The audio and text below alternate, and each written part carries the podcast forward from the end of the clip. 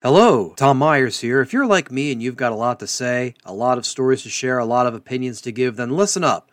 I'm going to talk about something that's going to take your passion for podcasts to the next level. I'm talking about the 7 Million Bikes podcast course. This is the podcasting course you need. Imagine having the skills, the knowledge, and the confidence to create, produce, and grow a successful podcast. And you're not doing it alone. I'm talking about Niall Mackay, the podcast guy, founder of 7 Million Bikes Podcasts. He knows what it takes to turn your passion into a podcast that stands out. He's going to guide you through everything from podcast ideas that resonate to nailing that audio production and even editing your episodes like a pro. With 23 tutorials and over three hours of video content, this course is packed with practical tips, real world examples, and everything you need to know to get started. Just $97 for a wealth of knowledge knowledge that'll set you up for podcasting success, it's a no-brainer. Think about it. Less than 100 bucks to unleash your creativity, share your story, and potentially even turn your passion into a profitable business. People like Ian Payton, who's taken the course,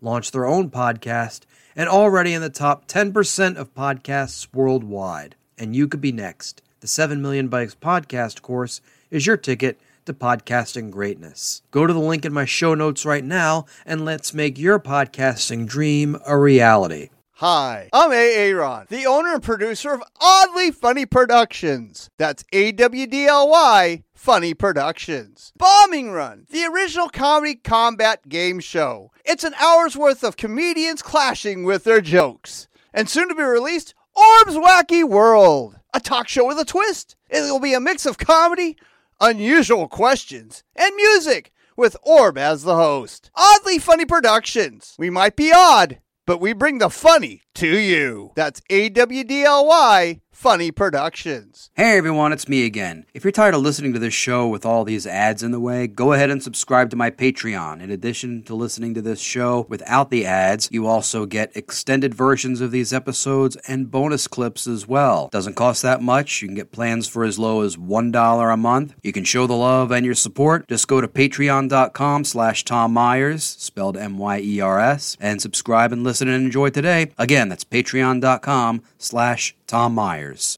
Love this podcast? Support this show through the Acast supporter feature. It's up to you how much you give, and there's no regular commitment.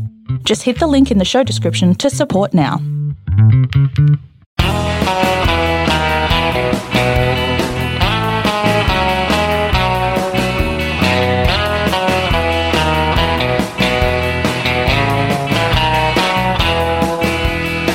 Hello, welcome to Tom Myers versus the rest of the world. A lot's happened since last week. Jim Jordan has been denied Speaker of the House for yet another round. It's hmm. hard to know who's yelled no at Jim Jordan more House Republicans or his wrestling students.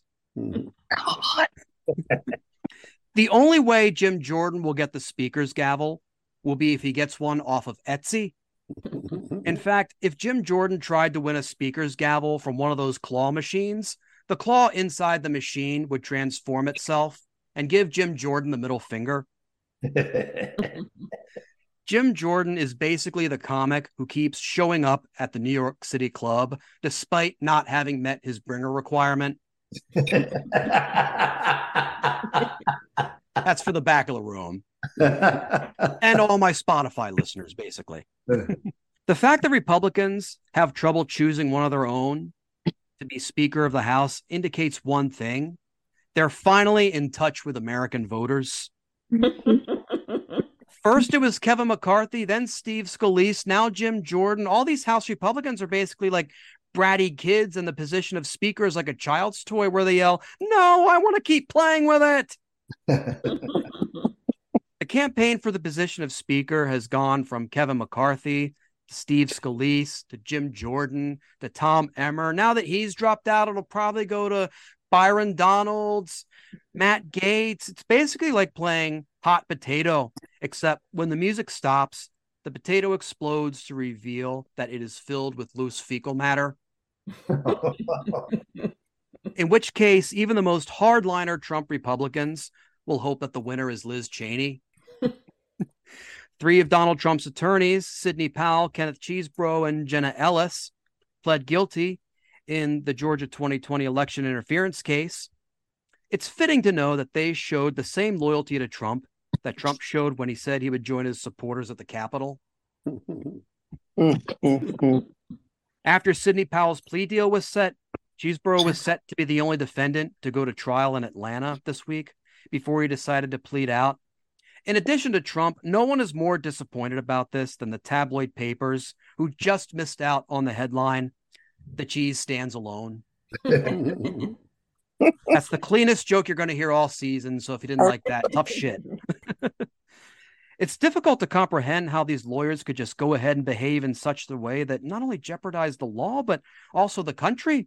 My theory is that they wanted to behave so badly that when they died, they could end up in hell for the sole purpose of beating the shit out of Charles Manson. Yeah. and on that note, on with the show. Please join me in welcoming Jeff Hysen, Gina Brown, and Chipp Jones. Hey, Hey, Tom. Everyone, welcome. What's been going on with you guys this week?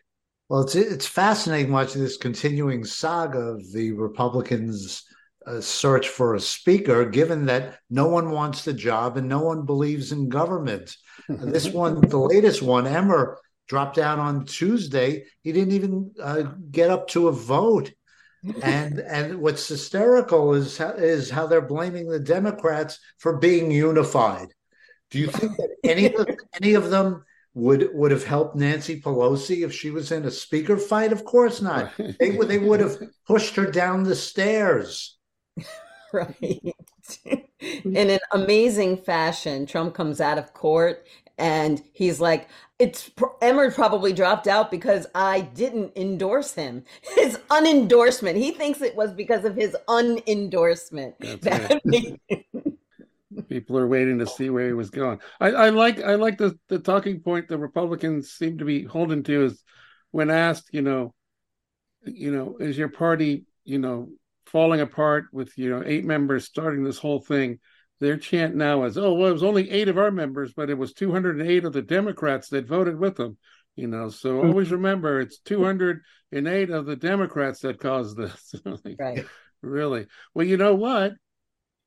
Uh, Jeffries has been getting uh, 210 votes each vote, so it only takes seven Republicans to end this. You know, if they were they Yeah. were really caring about getting business going, only seven of them would have to change side.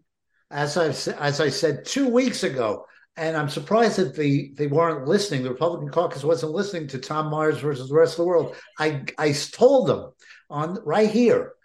I said all one of those seven or five or whatever number it is needs to go over to Jeffries and say, I'll, we will drop any of the impeachment stuff. We will drop the Hunter Biden stuff.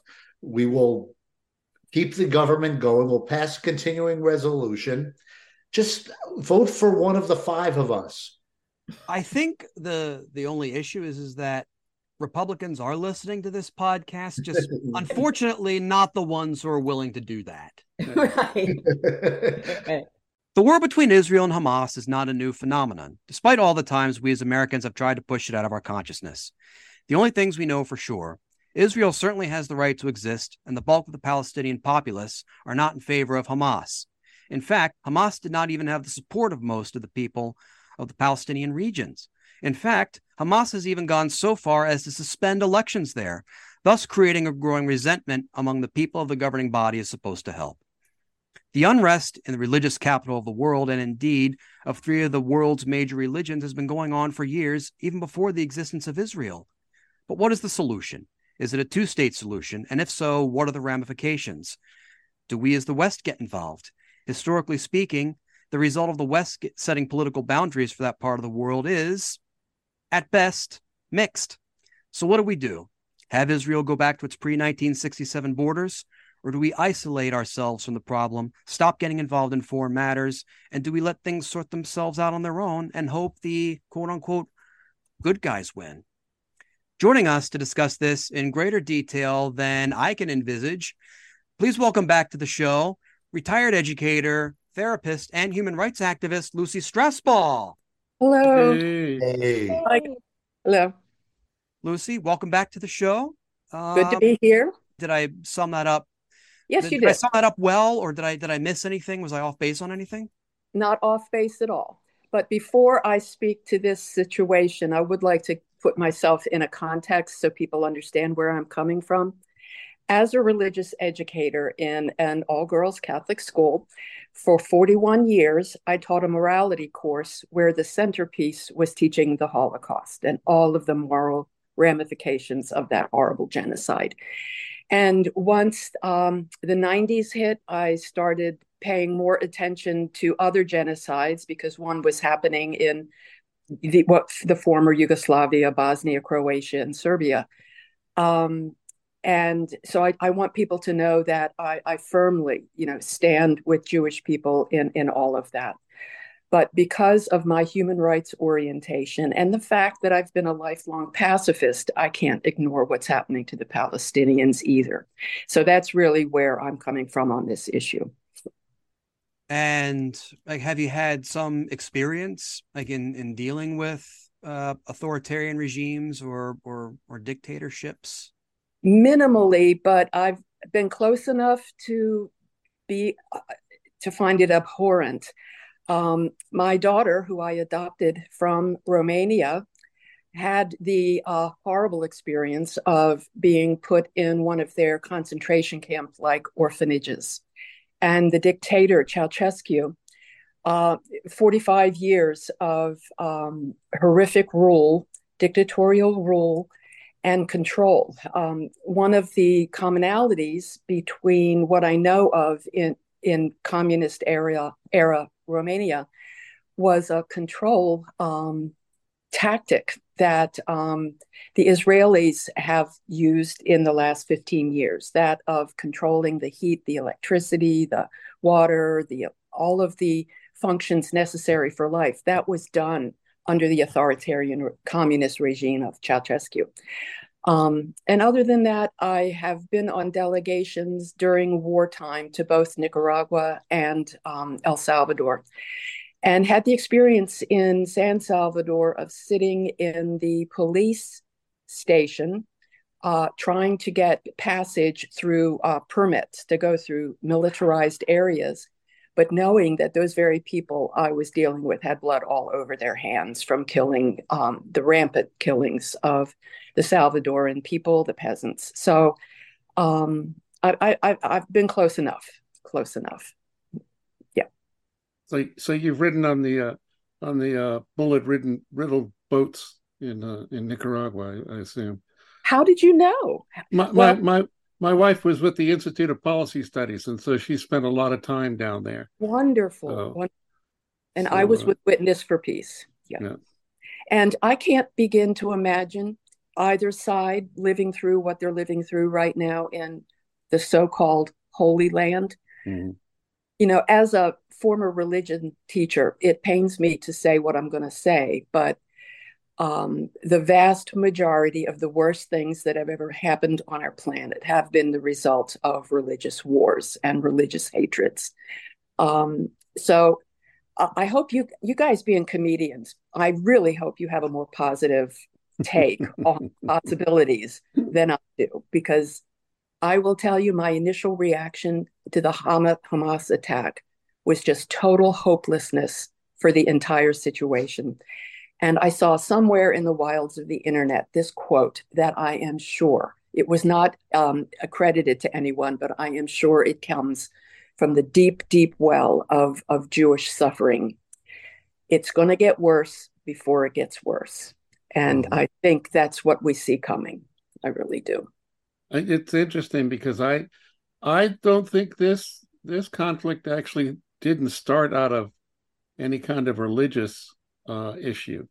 It actually started out of anti-Semitism. I mean, this was this whole uh, fiasco in Israel started with the fact that uh, Europe, especially Britain and America, didn't want a flood of Jews to their country. And interesting enough, yeah. I've been t- I've been yeah. tied to this since I was a kid. My uh, my grandfather's best friend was Ralph Bunche, who uh, yeah. who who was uh, taken from the U.S. State Department by the UN to actually uh, create the Jewish state. Uh, he won a Nobel Peace Prize in 1950 for mm-hmm. his work uh, in the Arab-Israeli conflict, and basically it was set up to to keep the to keep the Jews from going into into Europe and into uh, yep into the United yep. States. That's interesting. I got a Ralph Bunche scholarship from high school into college. Oh, that's cool. yeah, I can I can remember as a kid, like when I was about seven, sitting on his knee because we lived in New York, but my my uh, my grandfather was ambassador to the United States from Haiti, and he lived in Washington. I, I remember us coming down and having dinner with Ralph Bunche, you know, and at my at my granddad's place, and actually sitting up on his knee. well, that's so, awesome. That is awesome. but uh, you know, a lot of well, this stuff. I, when I refer to religion being um, at the core of it, clearly this particular attack did, doesn't have religious overtones. But what makes me feel hopeless is knowing that on the extremes of both sides, you have zealot fundamentalists, and, and they're militant and they're impossible to to talk to, to to discuss. You know, because if God's telling them to do something, that you know that trumps everything. Mm-hmm. And, um, you know, I go back to how I felt in the 90s. I think this was 95 when Itzhak Rabin was assassinated by a right wing Israeli. You know, that he was the closest that the negotiations ever got with the Palestinians to create some kind of a solution. And since his killing, there hasn't really been a solution on the table hmm. because the extreme ends simply are not going to allow it. The, the one phrase you just used, Lucy, and I don't think you used this in this context, but you use the word both sides. And uh-huh. that's a problem. Not the way you used it, but people are saying both sides are wrong. I want to be clear about this, and I I think it's a fundamental uh, starting point for this discussion is that Israel was attacked. Mm-hmm. Israel was attacked by a group of terrorists who crossed the border and killed 1,400 Israelis, some of them children, some of them teenagers at a music festival. Mm-hmm. They decapitated children. They have over 200 hostages there. That's Hamas. Mm-hmm. Hamas mm-hmm. said that they want to eradicate all Jews. Mm-hmm. That's mm-hmm. where we started.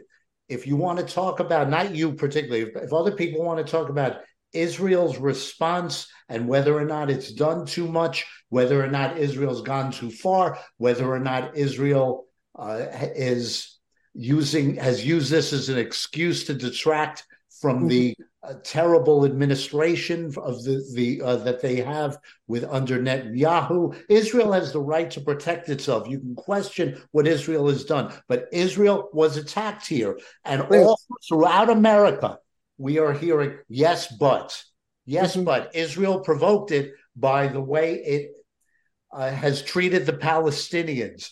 I'm in favor of a two state solution. I imagine many of the 1,400 dead are in favor of a two state solution. Mm. I hate Netanyahu. I've, I've resisted the opportunity to go to Israel, and I've never been. I'm, I, I'm of the Jewish faith, and I've never been to Israel, and I've been invited to go and uh, recently, and I would not go under Netanyahu. Mm-hmm. And it, it's and I feel badly that I've never been there. But the point here is Israel has a right to exist, and they killed 1,400 people. So throughout America, people are saying, well, yes, but, and Israel is wrong. And so many quote unquote left organizations are leaving Jewish people behind. And that's what hurts me. That's mm-hmm. what hurts so many people in America here. And fortunately, President Biden has hmm. spoken out about this. But Jeff, how do you square the circle? I mean, you can talk about what Hamas has done now, but in 2008, Israel bombed Gaza. They killed 2,000 people. 313 of those were children. So it's like there is a yes, there is a but at the end of it. No, there isn't. That doesn't justify this action. I you can question what Israel, you can decry what Israel has done because Netanyahu does is not in favor of a peaceful two state solution. Right. And right. neither, by the way, are, are is are many uh, Palestinians. Uh, Lucy may know better, but Hamas isn't. Uh, so there are problems on both uh, both ends. Exactly, and that's what I'm saying. I mean, when when you say that that they attacked and they killed 1,400 people, it's like you don't acknowledge the fact that Israel has killed thousands of people as well. I do, but I'm not. Just, are you justifying the this? I I am not. I am not. But what I'm saying is that we can, we can't we can't oh, go so far over that we have a senate a senator Lindsey Graham who comes on and says, "Well, we should just level the place, just bomb and and flatten Gaza." It's like, wait a minute, you know that that that's going too far, you know. And there and are that, people that, who believe that, and you can question Israel's response, but you cannot. To me, this began on that terrible Saturday during Sukkot when many Jews were in temple, when many Jews were praying. That's where it began. And if you want to push push it back for ancient history, and I'm, I'm not saying that I'm not disagreeing with anything you said, Tom, but this battle began that day. This particular instance, I agree with you, began that day. I do think it's it's um we, we can't ignore the occupation that has been living there. We can't ignore it, and it does not justify it. But two things can be yes. correct, and two things can also be wrong. So right. I agree with you. It, it from this very specific one on the seventh, or when I think it was the seventh, that that was wrong.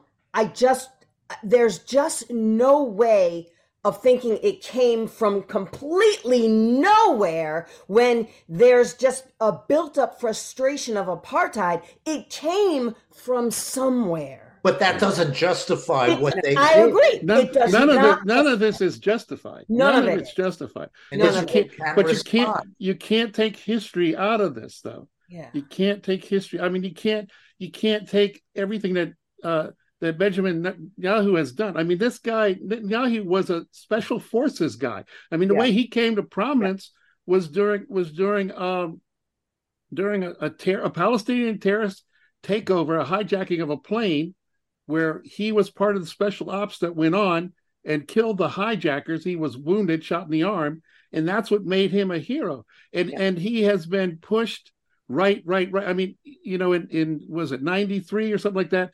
He attempted to give back some of the occupied territory, and he was voted out of office. So that's why he came back ten years later, and has become as far right as you can get. You know, he's he's learned that he Yeah. cannot give any anything to the Palestinians, or he loses his political power. But- and so right. it's created it's created this situation where it's untenable on both sides. Yes. And And, and, and he is the one who has created the environment that it allowed the un, unspeakable to happen. I mean, I haven't seen or heard anyone who just, I I guess there's people out there who are justifying what Hamas did, but to me, that is obscene. There's no But, way to. but you say you just said Netanyahu created the environment. I he's he's awful. He's what Trump aspires to be like. Yes. Yes. Right? Yes. So, so let's let's make that clear. But but they bombed. They t- went into Israel and slaughtered people. Correct. Correct. There's no justification. There is for- not, and, and what Gina said. Let's go back to a phrase Gina used. Two things can be true at the same time, but so many people, especially people on the left, with with who's who I I usually agree with, uh, who I've sided with, have abandoned Israel because of this history. Because, and they're saying Israel deserves this. And you saw this on campuses throughout America. You see this uh, by some politicians as well, and it's it's disgusting to me, and it makes me wonder who the allies of the Jews are. yeah, I don't I I think it's overblown about people saying they deserve it. I think people Yeah. say that that it makes sense because the other thing that goes on here is this thing that happened on to- October 7th is horrible. And it's it's compact into a single uh, event over a couple of days. But there have been Palestinians that have been dying in, in occupied territory from lack of food, medicine, and stuff day in and day out for 10, 12, 15 years. But Yeah. but we don't talk about that. You know, in fact, the, the Western media doesn't even really cover that. Okay, but You know? what, what you're doing there is almost almost justifying the reaction. I don't think you mean to do that, but that sounds where you're leading. Well, what I'm saying is that we've got to get to a point where we say everyone is guilty on both sides and everyone needs to come to the table and make change. If you bring one person to the table who says, I am, you know, I am justified because of what they did on on the seventh, and it's a horrible thing, but you don't acknowledge what has been going on for his history, you never get anywhere. As a black American, I know this so well you know, yeah. as as as a Native American, they must know it as so well too. Is that everything is always couched in the person who has the least amount of power and what they do at any given moment. It's like throwing a 10 year old into the ring with Mike Tyson and they scratch and bite, and you're like, hey, they're not following the rules. You can't expect them to follow the rules, you know? But that doesn't mean, but again, that doesn't justify we're, we're, not talking about justifying. We're talking about looking at everything on both sides and saying that you can't. No one has I the high ground. We're kind of. I, oh, sorry. I, yeah. I, am giving. I am giving Jeff the last word on that one. Okay, um, I'm just saying that no one kind of. no one of, has the high ground, is what I'm saying. We're kind of spinning our wheels here. I think. Uh, but one thing, Chipp, as a Jewish American, don't diminish how the impact of this on us. We saw a prominent Jewish politician in Detroit was just killed. There's a question whether or not that was re- religiously motivated, hate motivated. I think it probably was. There's a feeling throughout America about pointing their fingers at Jewish Americans and saying that you're at fault here. Don't diminish this. But, uh, you, but like I said, it, it's the, the, a six-year-old Palestinian boy was stabbed I, to death in Chicago. So I'm, I'm saying is that you can every time you you you justify or try to to say, well, we got to look at it this way. There is something a counterweight on the other side, and that's what I'm saying is that we got to look at this holistically, or we're going to constantly keep going back and forth and back and forth.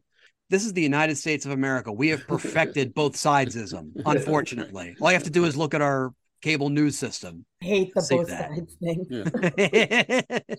Let's all get our stuff off of TikTok and become like Gina and become atheists. Can we do that, please?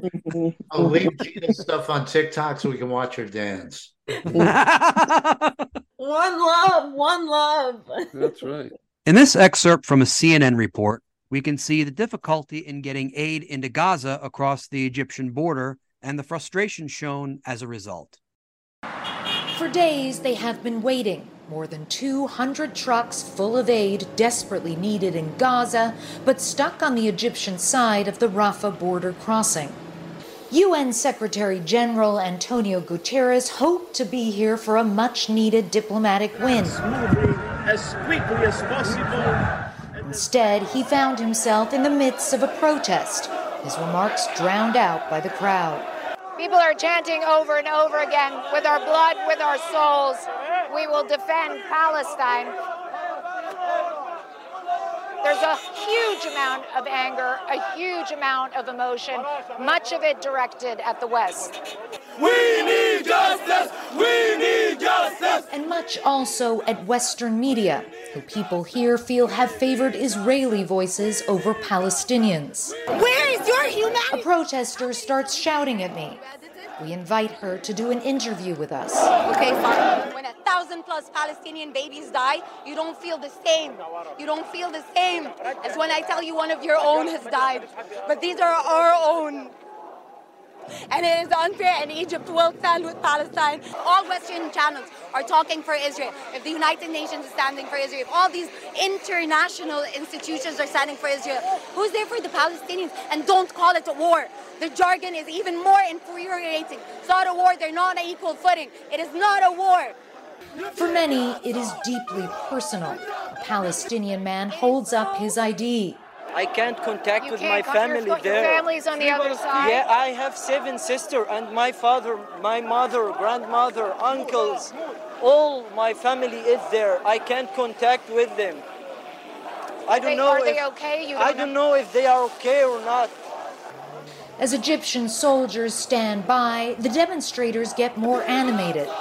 Protests are normally illegal here, but today the Egyptian president called on people to take to the streets. So This is rapidly becoming a very chaotic scene now. They're trying to get the Secretary General out of here.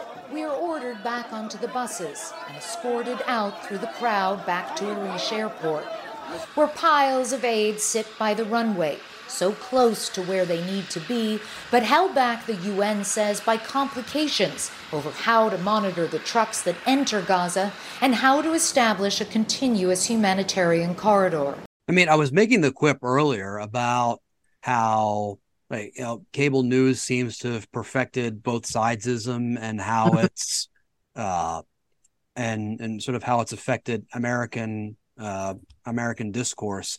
But uh, that particular clip, I think, shows just the, the power of what can happen when you have continuous news coverage, when you don't have world events boiled down to 30 minutes for seven days a week on Mm-hmm.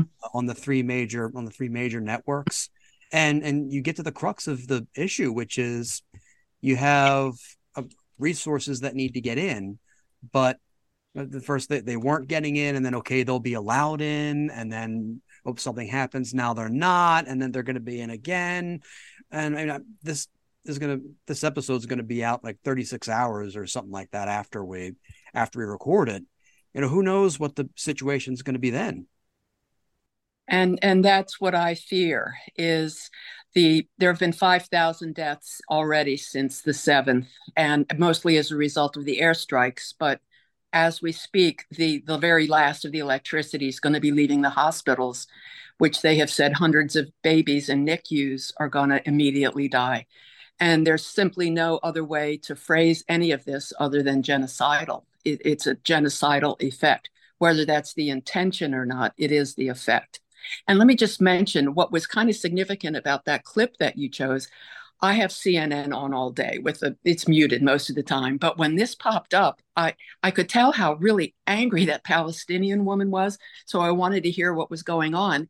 And I was so disappointed to discover Clarissa Ward faked um, hiding from a bomb when no bombs were dropping. You know, they were getting Mm-hmm. footage, I guess and that was what um, she was really getting yelled at for in the very beginning. So I'm I am disturbed that they're play acting the news, not necessary. I guess I I I I, I see. Um, I think she was angry, but I, I guess it. They talked about the anger so much, but I I didn't. I don't see it as anger as much as um, eh, more like they're exasperated and they're they feel um they they feel like no unloved frankly Yeah. they feel like unloved children and no and and i think there is some truth to nobody coming to Yeah. their aid because we do back israel and egypt and you know iran a little bit i think helps them to some degree or whatever but they really are just sort of the stepchildren, if you will, and they don't have a place to call home, and and so I don't see it as anger as much as it's super sad, but it's also just Desperate, just so it's desperate. desperation. It's desperation, and that's a very different. That's a de- very different feeling. It's you're fighting for survival in that, as opposed to I'm mad at you. This it's survival. You you can't help but watch her uh, the the woman's statements and feel empathy and feel sad at at the condition there. I, I it's impossible, no matter uh, which side of the border you're on. For years, the Republican Party was the party that stood by Israel and whoever was in charge, no matter who was prime minister. That, of course, changed, like most things, with Donald Trump, who feels no shame in publicly showing his disdain for Israeli Prime Minister Benjamin Netanyahu, as we can see in these two clips. The first from his time in the Oval Office, and the other just recently on the campaign trail. I Think Sleepy Joe could have made this deal, baby? Sleepy Joe. I think. Uh, do you think he would have made this deal somehow? I don't think so. Well, Mr. President, one thing I can tell you is um, uh, we appreciate the help for peace from anyone in America, and we appreciate what you've done enormously. Yeah. Room. We followed the whole thing, and about 15 seconds later, it was all over, and we did it. But I'll never forget. I'll never forget that Bibi Netanyahu let us down. That was a very terrible thing. I will say that. And uh, so when I see uh, sometimes uh, the intelligence, you talk about the intelligence, or you talk about some of the things that went wrong over the last week. Uh, they've got to straighten it out because they're fighting potentially a very big force. They're fighting potentially Iran. And when they have people saying the wrong things, everything they say is being digested by these people because they're vicious and they're smart. And boy, are they vicious because nobody's ever seen the kind of sight that we've seen. Nobody's ever seen it. But they cannot play games. So we were disappointed by that, very disappointed. But we did the job ourselves, and it was absolute precision, magnificent, beautiful job. And then uh, Bibi tried to take credit for it. That wasn't good. That didn't make me feel too good, but that's all right. So they got to strengthen themselves up. I like how in the first clip, you know, Trump made that Sleepy Joe moniker. And then, mm-hmm. ironically enough, in the next clip, he's the one who sounds like he's staving off death, like he's trying to put off a loan payment. With all MAGA people, anything they say about anyone else is always projection of what right. and who they are. Always. You and, can take that. And it could, it could change with the wind. You know, it's like. He sounded like his Ambien was uh, kicking in. it's so hard to follow because it's like those people and they and we did a wonderful and it's magnificent. He there's he never really lays he never finishes like a thought or a sentence mm-hmm. fully and so i can't really ever follow everyone on social media pretends to be a foreign policy expert they do this in their spare time it seems when they're not too busy being doctors economists or celebrity marriage counselors for years the media has been cautioning us about the perceived dangers of a two-state solution between israel and the palestinians and that has filtered down to the populace some of whom believe such a system is too complex. In this clip, we see an exchange between Michigan Congresswoman Rashida Tlaib, the only hmm. Palestinian American member of Congress, and one such constituent in an exchange from 2019. Coexist. You know, separate but equal doesn't work. It didn't work with blacks and whites in our country. It shouldn't work in Israel, right? So would that be right for Israel to exist? Congresswoman, it's really concerning for me that you can't just say that you oh, believe Israel should exist. Let me repeat this. So would that be a right for a Jewish state? Oh my God, do you understand what that means? I to absolutely coexist? do. That means that would everyone that should his... coexist. Why isn't that beautiful? That should mean coexist. That means everyone should feel safe, no matter. So the Jews would have a state that they felt safe in? If it means my grandmother can't exist equally as a human being, then no, right? So coexist. Separate but equal doesn't work. The source of that was Fox. Fox was provided that video, and of course, they titled it as uh, Rashida Tlaib snaps at a woman in exchange from 2019 when, you know, really she's trying to say what uh, let them coexist. It's and then she referenced, she referenced, uh, mm-hmm. she referenced separate but equal. And like only Fox, only Fox would think that that that's a horrific comparison. Yeah, mm-hmm. don't don't give her any dispensation. She tweeted, she publicly stated that Joe was wrong for defending Israel, and he, she said that Israel bombed that uh, hospital when it was not Israel.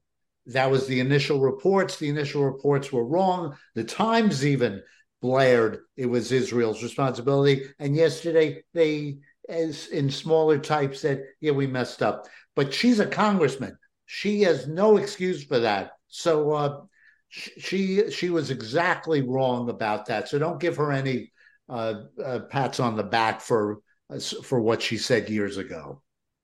She could have been. I mean, she was right when she said that in 2019. Yes. Okay. Okay, Gina. Mm-hmm. That doesn't excuse what she did last week. Uh, right. No, I'm not not excusing it. I'm just and it and I think she used. I always like to say people use him. Um, they make decisions based on information that they have at the time, which is how I describe all my marriages and subsequent divorces. I use the information I had at the time made sense, right? So I, I'm just saying, like last week, maybe she she she probably I, I would submit based on some of the things that she's had to deal with since entering mm-hmm. being Congress that she's it's very emotional for her. This is emotional for a lot of people, right? But I'm just saying like this is coming from a you're this she's arguing for her family just Yeah. like other people are and that when you're taking that when you're fighting for your family, I guess like I said earlier, it's survival. Th- You're coming from such an emotional place that it's so hard to be objective. Right. like, you know what I mean? It's like a parent. But Right. so that's all I'm saying. Uh, So please just, you know. In two days, President Biden was able to leave Washington for Israel, meet with Netanyahu and the government officials there, and return to Washington to make a nationally televised speech that evening. Despite that, there is criticism that his age and the fact that he is physically stumbled is a sign that he is not up for the job. One of those critiques comes from Alabama Senator Tommy Tuberville, who has been coaching football for so long he started apparently before they have helmets, as anyone who has heard his speeches can attest. he later gets his comeuppance, as we can see in this clip. I don't believe in karma. I guess I believe in odds. And statistically, people fall downstairs at, at some rate. And it might be that you are a person who someday falls down the stairs. And if you're a public figure, you might fall down the stairs when there is a camera on. And if you are a public figure who has criticized Joe Biden for falling, there is some chance you will be someone who, after criticizing Biden for falling, fall on camera yourself. And that's exactly what happened to Tommy Tuberville, Tommy Tuberville, Tuberville. He is a Republican senator. He uh, went after Biden for falling. He mocked Biden. Salon reports clip of clip of Tommy Tuberville falling downstairs elicits reminders of all the times he mocked Biden. Known to crack jokes about Biden's various spills, Tuberville's own was quick to be called out. Here's the video uh, arriving on a Miami Air. I guess this is some kind of charter jet. I don't know. Here's Tommy Tuberville. He's 69 years old. Remember, Biden's 80. Bringing his luggage down the stairs. The luggage does look too heavy. And then he just goes down. And, you know, uh, the video is actually, he didn't get hurt, apparently. I don't like making fun of people getting hurt. He apparently didn't get hurt from what we know. The visual comedy element can't be ignored. And it's sort of almost cartoonish the way he goes down the stairs and is holding on to the railings and it's, it's visually it's really something else so listen i don't believe in karma i believe in odds and if you're going to criticize someone else for falling humans fall and you might be the human who falls this is not nearly as serious as tommy tuberville blocking military appointments for political reasons that cripple the united states because he disagrees with what most people believe about abortion this is not nearly as serious as any of those things but it is certainly certainly an interesting thing to see. But we've had football athletes, all Americans. I mean, if, if you look back, uh, you know, SNL made made their bones doing Gerald Ford when he missed Mhm. that one step. Gerald Ford was an elite All American athlete, you know, Mhm. and the one time he he falls, and, and some argue that's why he was not reelected, is that he was he was so uh, uh, characterized as being a buffoon from falling down the stairs that he he wasn't he didn't win a second term. And it's I weird think that we I think it more that. I think it more had to do with the fact that he was a buffoon for pardoning Nixon, like that that kind of buffoonery. Every, everyone knew that was going to happen. I mean, the, that would that would have done more damage to the country. I mean, we're in that situation right now. What's going to happen with Trump if he's ever if he's ever found guilty? How do you put a president in prison? Does that mean the the security service goes to jail with him as well? I mean, it's like eh, Whatever. I, Do I it. don't. I don't think Trump is ever going to go to jail either. It's, it's we're just not set up for that, you know. What what Tuberville forgets is uh, is that is that Trump uh, had trouble getting upstairs. Remember that's that's that's uh, that that evening. But again, two things can be true at the same time, as as Gina's been uh, saying. Tuberville is a great, is a big klutz. Right. Well, it's not that he's a klutz; he's an idiot, and and He's I know a lot of idiots. Oh, That no, can, no, two things can be true, Tom. what, what I, what I- what I'm saying is, I know I know a lot of idiots that can run up and down stairs. You know? He's That- that's not that's not a sign of intelligence. you know? No, he's a horrible person. He Yeah. Is. I think we should really check my listeners before we go ahead and and you just blanket everybody with the term idiot. I mean, some of us c- comedians rely on idiots for their uh, for their fan base. Let's just be careful with that. or for their con- for their um content. And on that note, that's our show. I want to thank Jeff Hysen, Gina Brown, Chipp Jones, and Lucy Strausbaugh. Thank you.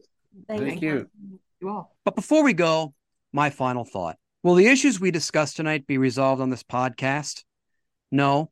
However, at the rate things are going, we stand the best chance of coming up with the best solution for the Middle East better than any of this planet's top diplomatic negotiators. But will we be able to solve the issues going on right now? The answer is simply this I don't know. Why the fuck are you asking me? I'm the host of a podcast that's able to operate solely because of Patreon contributions and the fact that this podcast also serves as a tax write off. Stop asking me. Mm-hmm. One way to help bring about peace would be to hold a benefit concert in the region. Put all that hope for a desired outcome right where it belongs and where it's needed. And I have the perfect entertainment for it. No, not Bono, not U2, not even the very capable cast of the many Live Aid and Farm Aid concerts over the years. Personally, I think we should send Ted Nugent to perform, Uh, and Jason Aldean will be his opener. Think about it. Send them to perform in the Middle East. At least their fans will be armed. Will something as simple as that solve the crisis in the Middle East? Probably not. But one thing is for sure Ted Nugent and Jason Aldean will be out of this country, and that, in my mind, is contentment and even, albeit temporary, peace. Yay. Good night.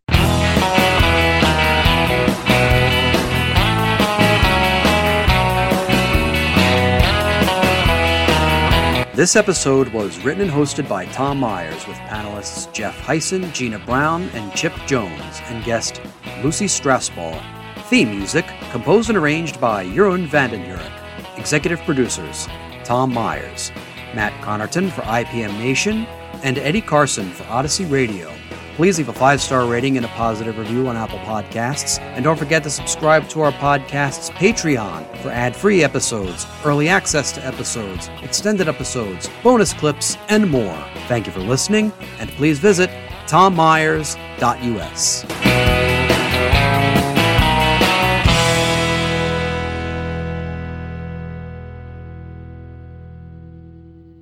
Hey everyone, thanks for listening. If you want to listen to more of this episode, go ahead and subscribe to my Patreon. There you can get extended versions of episodes like this one, as well as bonus clips. You can even listen to regular episodes without all these pesky little ads through which you have to fast forward. Doesn't really cost that much. Plans as low as $1 a month. Go to patreon.com slash Tom Myers, spelled M-Y-E-R-S. Show the love, subscribe, show your support today. That's patreon.com slash Tom Myers. Hi, everyone. I'm Orb. I am not the official spokesperson for AWDly Funny Productions. That's A W D L Y Funny Productions. Aaron is tied up right now.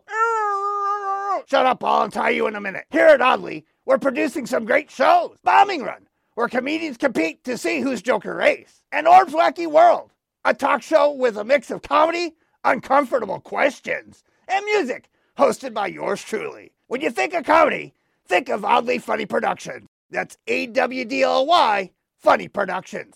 Now, how do I get out of here? Love this podcast? Support this show through the Acast supporter feature. It's up to you how much you give, and there's no regular commitment. Just click the link in the show description to support now.